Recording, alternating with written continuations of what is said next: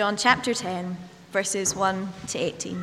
Truly, truly, I say to you, he who does not enter the sheepfold by the door, but climbs in by another way, that man is a thief and a robber. But he who enters by the door is the shepherd of the sheep. To him the gatekeeper opens. The sheep hear his voice, and he calls his own sheep by name and leads them out. When he has brought out all his own, he goes before them, and the sheep follow him, for they know his voice. A stranger they will not follow, but they will flee from him, for they do not know the voice of strangers. This figure of speech Jesus used with them, but they did not understand what he was saying to them. So Jesus again said to them, Truly, truly, I say to you, I am the door of the sheep. All who came before me are thieves and robbers, but the sheep did not listen to them. I am the door. If anyone enters by me, he will be saved and will go in and out and find pasture. The thief comes only to steal and kill and destroy. I came that they may have life and have it abundantly. I am the good shepherd. The good shepherd lays down his life for the sheep. He who is a hired hand and not a shepherd, who does not own the sheep, sees the wolf coming and leaves the sheep and flees, and the wolf snatches them and scatters them. He flees because he is a hired hand and cares nothing for the sheep. I am the good shepherd. I know my own, and my own know me, just as the Father knows me, and I know the Father, and I lay down my life for the sheep. And I have other sheep that are not of this fold. I must bring them also, and they will listen to my voice. So there will be one flock, one shepherd. For this reason, the Father loves me, because I lay down my life that I may take it up again. No one takes it from me, but I lay it down of my own accord. I have authority to lay it down, and I have authority to take it up again. This charge I have received from my Father. I'd like us to read the psalm together, and uh, many of you will know it off by heart. Uh, let's read it together, um, and we'll sing it later uh, again, and then we'll study just a little bit more of it today in this series. So, Psalm 23 The Lord is my shepherd, I shall not want. He makes me lie down in green pastures. He leads me beside still waters. He restores my soul. He leads me in paths of righteousness for his name's sake. And even though I walk through the valley of the shadow of death, I will fear no evil, for you are with me. Your rod and your staff, they comfort me. You prepare a table before me in the presence of my enemies. You anoint my head with oil, my cup overflows. Surely goodness and mercy shall follow me all the days of my life, and I shall dwell in the house of the Lord forever. Now, it was to be three weeks on Psalm 23, and now it's going to be four. Uh, just to encourage you, when we were planning the term card this week, I was delighted to discover the gift of a free week. And uh, beyond Psalm 23, we have a series of three on the subject of money and giving, and then into John's Gospel at the start of the student term. So, four weeks on Psalm 23 and plenty to learn uh, from it. Plenty. Thank you for the many encouraging comments I ask you for them and you now give them to me, which is great, about uh, periodically taking our time, slowing down. A bit less content from me up here behind the lectern. And in response to some of your questions, we'll not be taking this much time all of the time, otherwise, we'll never get to the end of anything. And I don't want to be standing up here this time next year saying we need to speed up. I think it's about varying the pace depending on which part of God's Word we're studying or what's going on. I mean, I don't really think that any of you, any more than me, have managed to put everything that was in our minds 10 minutes ago out of our minds. We've got to bear that inside the psalm and bear the psalm to that. I was listening this week to some talks from a church called St. Thomas's in Sydney. Simon Manchester is the minister, and some of you will have heard him at Keswick this year or in the past. They took seven weeks on Psalm, and that's one more week than there are verses in the Psalm. So, three weeks, four weeks. It's just speedy. Why are we taking time with the Psalm? After all, it is very familiar. We could easily take time over stuff that's not familiar. Why are we taking time over what is very familiar? We are taking our time with the Psalms so we can learn it by heart. Thank you for those of us who uh, felt that my encouragement to learn it by heart was an instruction and have told me that you've learned it and would now like to recite it to me so I can give you an award. I don't mean recite it by heart, although that's a good thing to do because if you learn something by heart, then it comes back to you. You start saying it, singing it.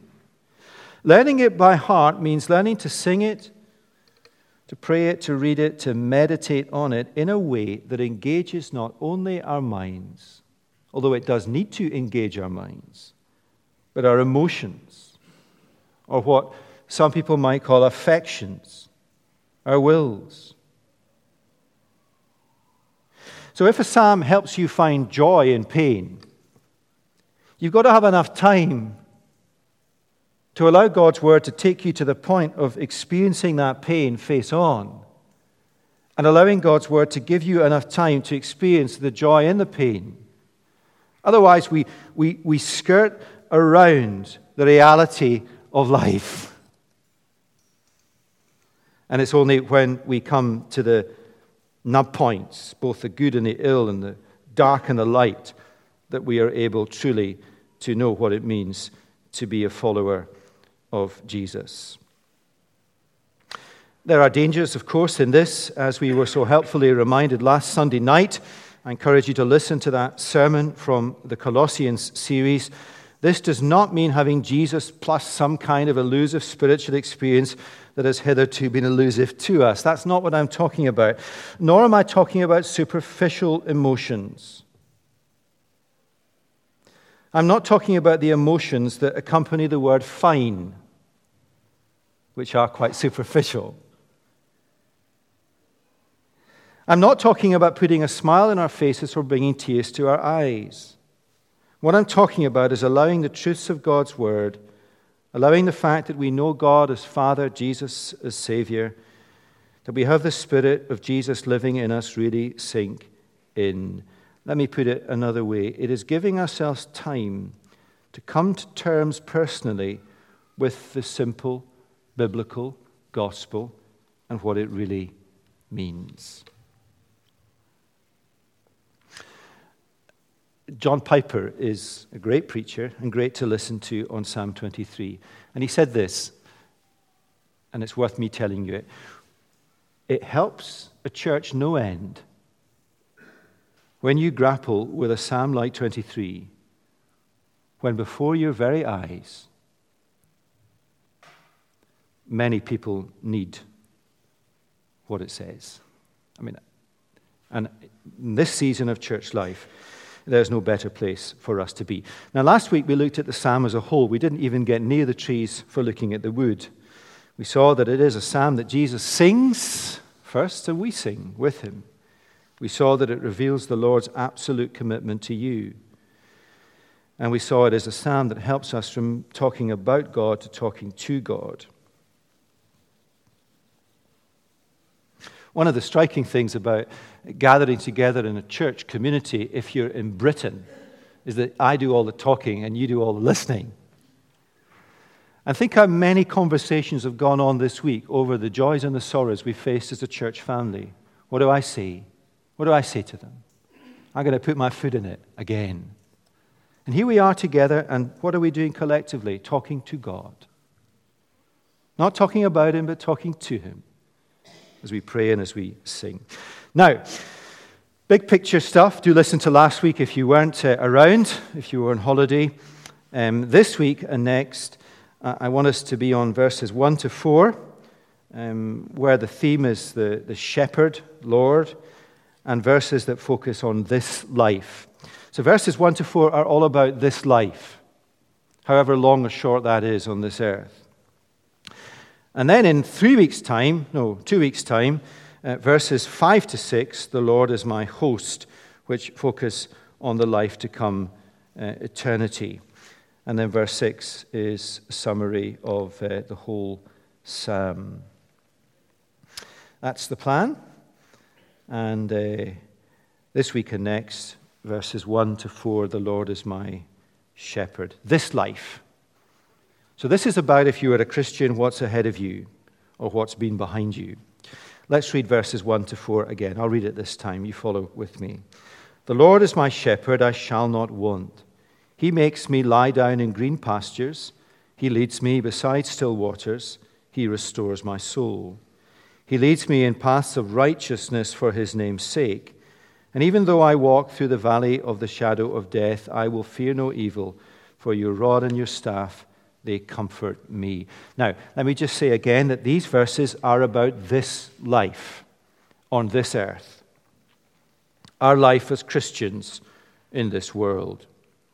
And the best way, I think, to get our heads around them is to take the verses step by step, uh, phrase by uh, phrase. And as we do so, there is a danger that we get kind of, uh, we forget that it's a prayer and a song. So if you reflect on the individual verses this afternoon, do so by singing the whole thing or reading the whole psalm. Now, the psalm begins The Lord is my shepherd. The word you see in your Bibles for the Lord is spelled capital L, capital O, capital R, capital D. That's the Hebrew word Yahweh. It is the most common word for God in the Bible. What does it mean? And it makes all the difference as we read this psalm to know what these what that word capital L, capital O, capital R, capital D, Yahweh means. Now, there are two phrases that together get to the heart of what it means. I wish there were one, but I can't think of it. Somebody tell me later. Two phrases. The first is simply this What does the Lord or Yahweh mean? It means, I am. It means absolute.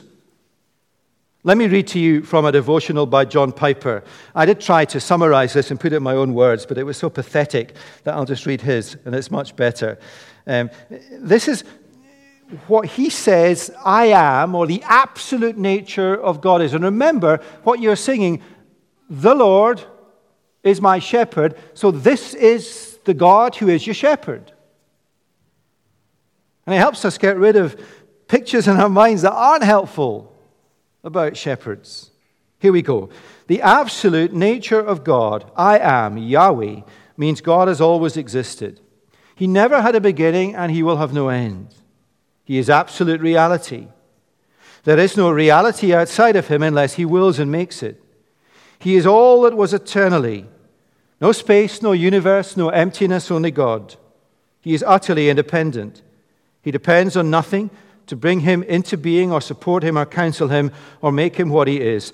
And the flip side of that coin, everything that is not God depends totally on God. The entire universe and everything in it, including life and humanity, depends on God. All that we are amazed by in this world and in the galaxies is compared to God as a drop in a bucket. He is constant. He is faithful. He cannot be bettered. He is not becoming anything. He is and always has been who he is. He is the absolute standard of truth and goodness and beauty. There is no law book to which he looks to know what is right or guidance he seeks to determine what is excellent or beautiful. He himself is the standard of rightness, truthfulness, and beauty. He does what he pleases. It is always right and always in accord with his ultimate truth. So he is utterly free of any constraints that do not originate from the counsel of his own will. He is the most important and most valuable reality and person in the universe. He is more worthy of interest and attention and admiration and enjoyment than all other realities, including the entire universe, and He is your shepherd. You see? Now, that might blow your minds, but at least it gives you confidence. now, the first phrase that gets us to the heart of the Lord, we're only on word one. Dear me. Or Yahweh means I am, conveying the absolute nature of God, the awesome I am. The second and related phrase, if you were to pick up or ask a, a, a, a Jew in the Old Testament, what does Yahweh mean? It means I am, and it means I am with you. I am with you. The awesome I am is absolutely committed to you, to you personally as a believer. And you need to come to terms, and we looked at this last week, with the personal nature of the psalm. It's all you, you, you, me, me, me. The absolute I am is absolutely committed to you as your shepherd. That's quite unnerving if you actually think about it. It's actually easier to say that the absolute I am, or the absolute God of all eternity, is committed to the church, or to his purposes in the world, or to somebody else, but it's you. And it is you. Whoever's eye I am catching, and whoever I'm not.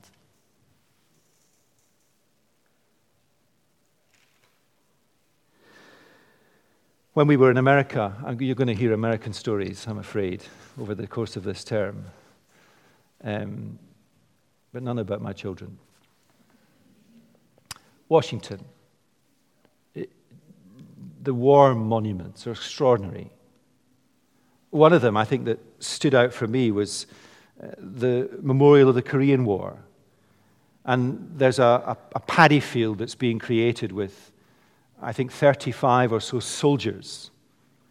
And wherever you stand in that monument, one of the soldiers is looking at you to cover your back. If you are a Christian, wherever you sit here, whatever your life is, the Lord Jesus, the great and awesome I am, is absolutely committed to you. One more step, though. The great, awesome I am is absolutely committed to you as your shepherd, and this takes it to a whole different level in the person of Jesus. You see how God not only is so thoroughly for us as our shepherd, but he is committed to us in the person of his Son who came and made his dwelling amongst us, and who lives in us by his own Spirit. So, the God of glory, the great, awesome I am, is absolutely committed to you to the extent that he gave his Son, and his Son, by his Spirit, lives in your very body. And so, these words you sing in the Spirit the words of Jesus. Now, uh, later on in the term, we will be in John's Gospel, and the section is chapter 5 to 10, which focus on the identity of Jesus, all about the fact that he is equal with God, fully God. Uh, John records how Jesus established his identity in lots of different ways. And the titles he takes for himself, you'll know this, familiar to many of you, they all begin with the words, I am. I am the bread of life. Yahweh. That's me, Jesus says. I am the light of the world. And in John 10, the passage uh, Amy read, I am the door of the sheep, I am the good shepherd. The great, awesome I am is absolutely committed to you as your shepherd in the person of Jesus. And therefore close, and therefore intimate, and therefore personal. How close? He lives in you by his Spirit. And so we can sing as we will sing later on. Great words these. When I fear my faith will fail, Christ will hold me fast. When the tempter would prevail, he will hold me fast. I could never keep my hold through life's fearful path For my love is often cold. He must hold me fast. Psalm 23 is not about a committed Christian's life.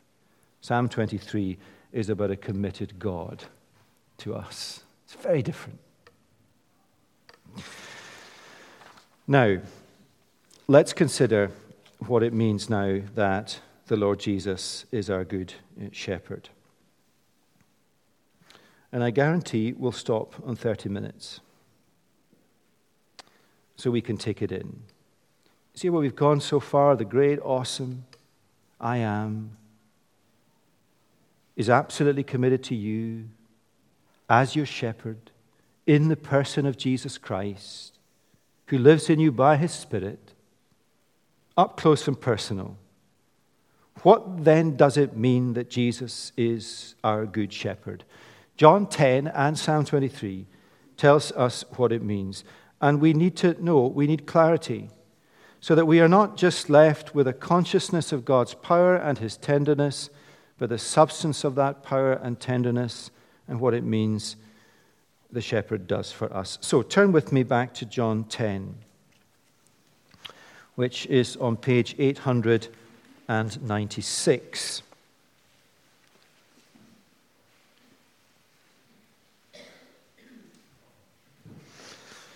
Now, we'll have much more on this when we get to it in our series on John, but here's the substance of it.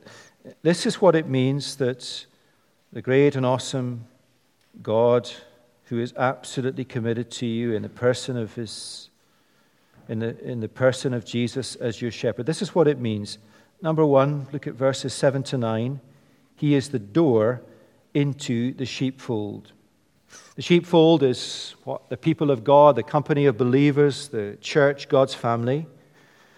Read with me from verse 7. Jesus again said to them, Truly I say to you, I am the door of the sheep. Verse 9 I am the door. If anyone enters by me, he will be saved and will go in and out and find pasture. There's a similar meaning phrase later in John's Gospel I am the way and the truth and the life. No one comes to the Father except through me. And so Jesus is the way into the sheepfold. He is the way into the Christian life. He is the way into living your life in the way this psalm describes the way to everlasting life.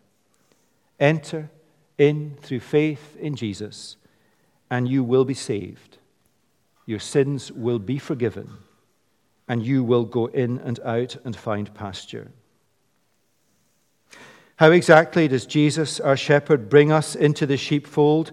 Answer He lays down His life for the sheep so they can come in. Verse 10 The thief comes only to steal and kill and destroy. I came that they may have life and have it abundantly. I am the good shepherd. The good shepherd lays down his life for the sheep.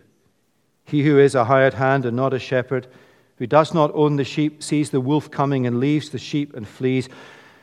I think that's a reference to how the Lord Jesus didn't bottle it when it came to the cross. He flees because he is a hired hand and cares nothing for the sheep.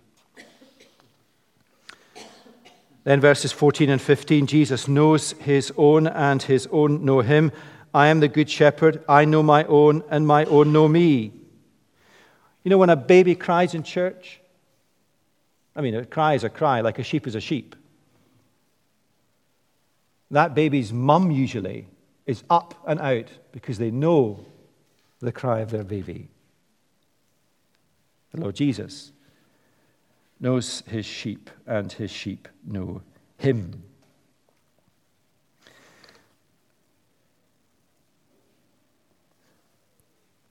So, in light of all that we've studied thus far in the psalm today, and in light of all that's going on in our life as a church and in your lives, do you know Jesus?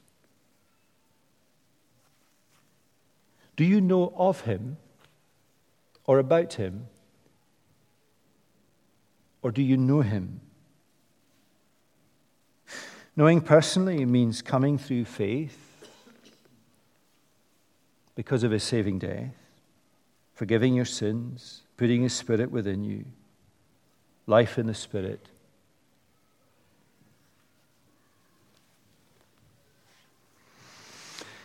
If you don't know him like that, you might be one of the other sheep who are not yet in the sheepfold. Verse 16 I have other sheep that are not of this fold. I may bring them in also, and they will listen to my voice. Are you listening? Are you hearing Jesus calling you into the sheepfold? Well, come in. Trust Him as your Savior. And then uh, the final thing we read in John 10 that the shepherd Jesus does for us, go back to the start of the chapter. I've not worked out yet why this bit is at the start, so somebody can tell me or I can sort it out before we preach it. Go back to verses 1 to 6 and actually listen to what they say. There, there's some odd stuff in here. Truly I say to you, he who does not enter the sheepfold by the door, but climbs in another way, that man is a thief and a robber. But he who enters by the door, remember, you entered by the door, who is Jesus, but verse 2 isn't saying that. He who enters by the door is the shepherd of the sheep. To him, the gatekeeper opens. The sheep hear his voice, and he calls his own sheep by name and leads them out. When he was brought out, all his own, he goes before them, and the sheep follow him, for they know his voice. A stranger they will not follow, but they will flee from him for they do not know the voice of strangers.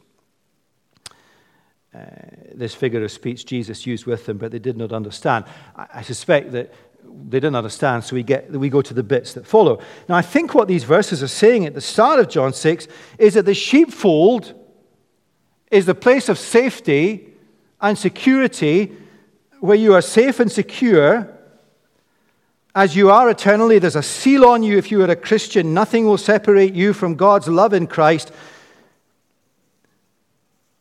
But Jesus comes into the sheepfold and he leads us out through life to eternity. It makes sense.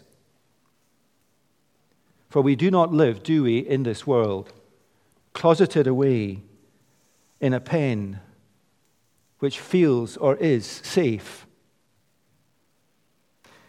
Jesus brings us out of the sheepfold.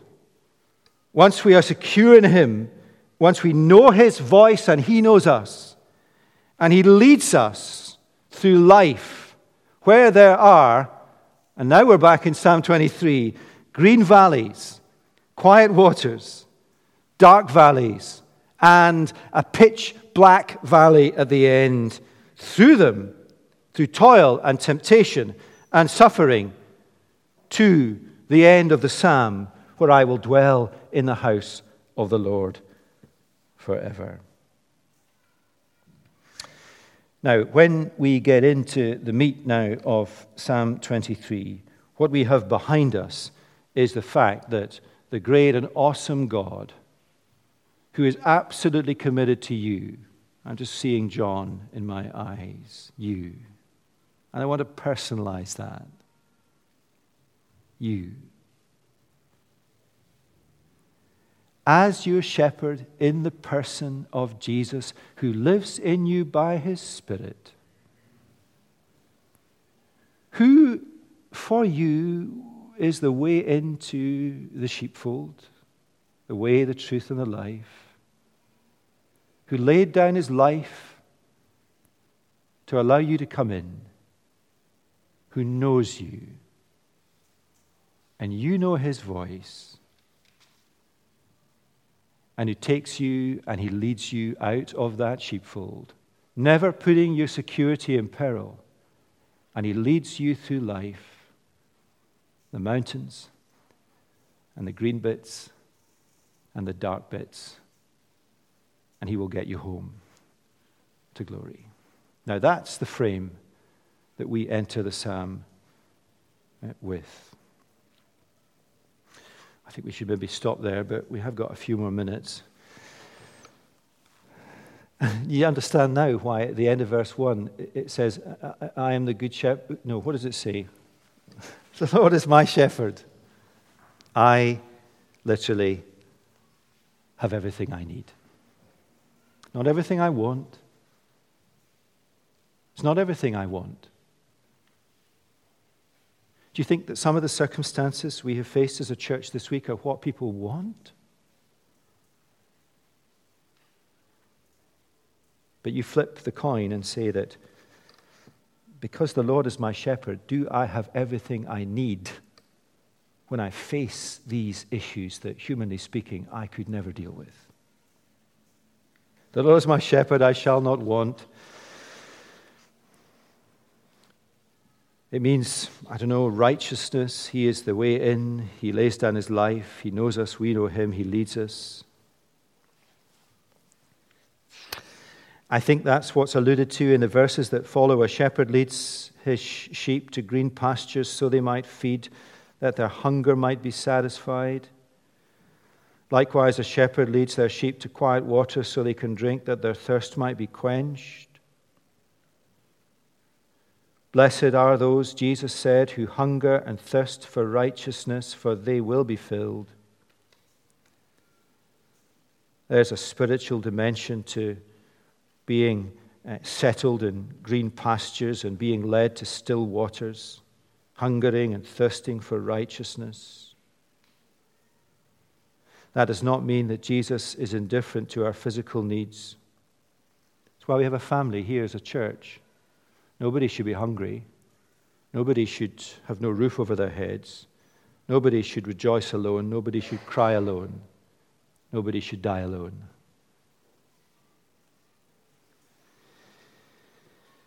With Jesus and his righteousness, we have everything we need. And you know, all of you, and I know this, that possessions and position and security and status and family and friends and health, that matters, but not as much as having Jesus.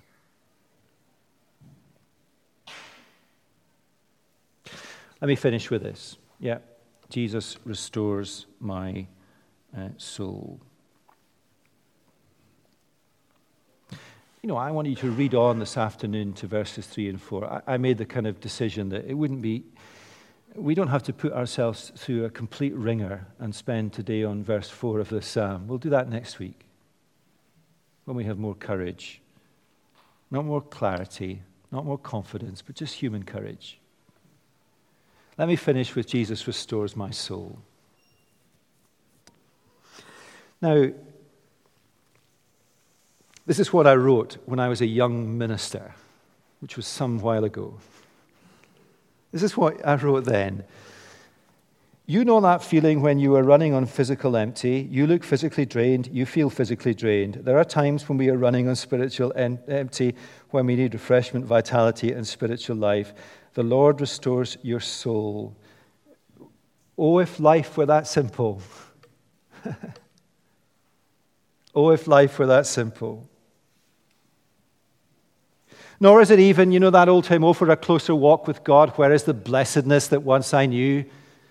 When first I saw the Lord, where is that soul refreshing view of Jesus and His Word? It's not just that. It's not just about going back to the Word and letting the Lord Jesus restore our souls. Whether it's looking at creation, we used to spend our Sundays in London, either in Richmond Park or in the fir tree garden of Wisley. Great for hide and seek and climbing the trees and being told to get down. You do find your soul restored in the hills. You find your soul restored in the Word. But when you were with someone as they die, you don't look at a picture postcard of a mountain, do you? You don't even open up God's Word. Well, you do, but you, you turn to Jesus. And that's why, as we get into verses 3 and 4 and 5 and 6 in the Psalm, the Lord is no longer He, the Lord is you. Please do not fight to find the right passage this afternoon to restore your weary souls. He restores your soul. Wait on Him. Pray for those who suffer the most keenly, and wait on Him to restore your souls.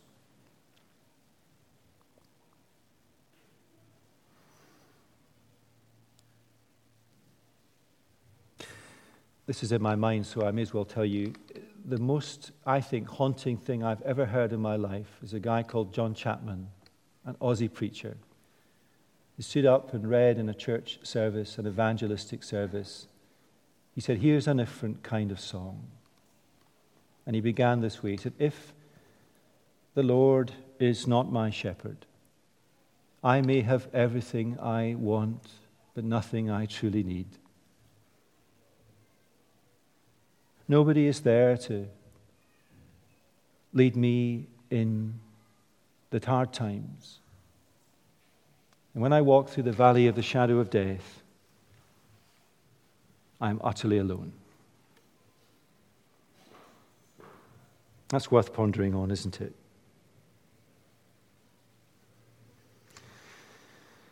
Let me, as I pray, invite you to come to the Good Shepherd and make him your Savior. Let's pray. Our Father God, we uh, thank you that this psalm is this way round, that it's all you to us. We thank you that the great and awesome and mighty God of all creation, the God who is dependent on no one and nothing and no person, is absolutely committed to us individually in the person of Jesus Christ by his Holy Spirit indwelling us as our shepherd. The way into the sheepfold that is the company of God's people, the church, the family of God, through the sacrifice of that good shepherd who laid down his life for us, who knows us and we know his voice, and who takes us out of that safety that is the sheepfold into this world and through this life. And whatever this life brings to us, he will lead us safely home. Father, we pray that those who do not have Jesus as their shepherd in this room would hear the glorious words of invitation Come to me, all who are weary, and find rest for your souls. That is the ultimate restoration of the soul. Help us, Lord, to face reality and find Jesus for his sake. Amen.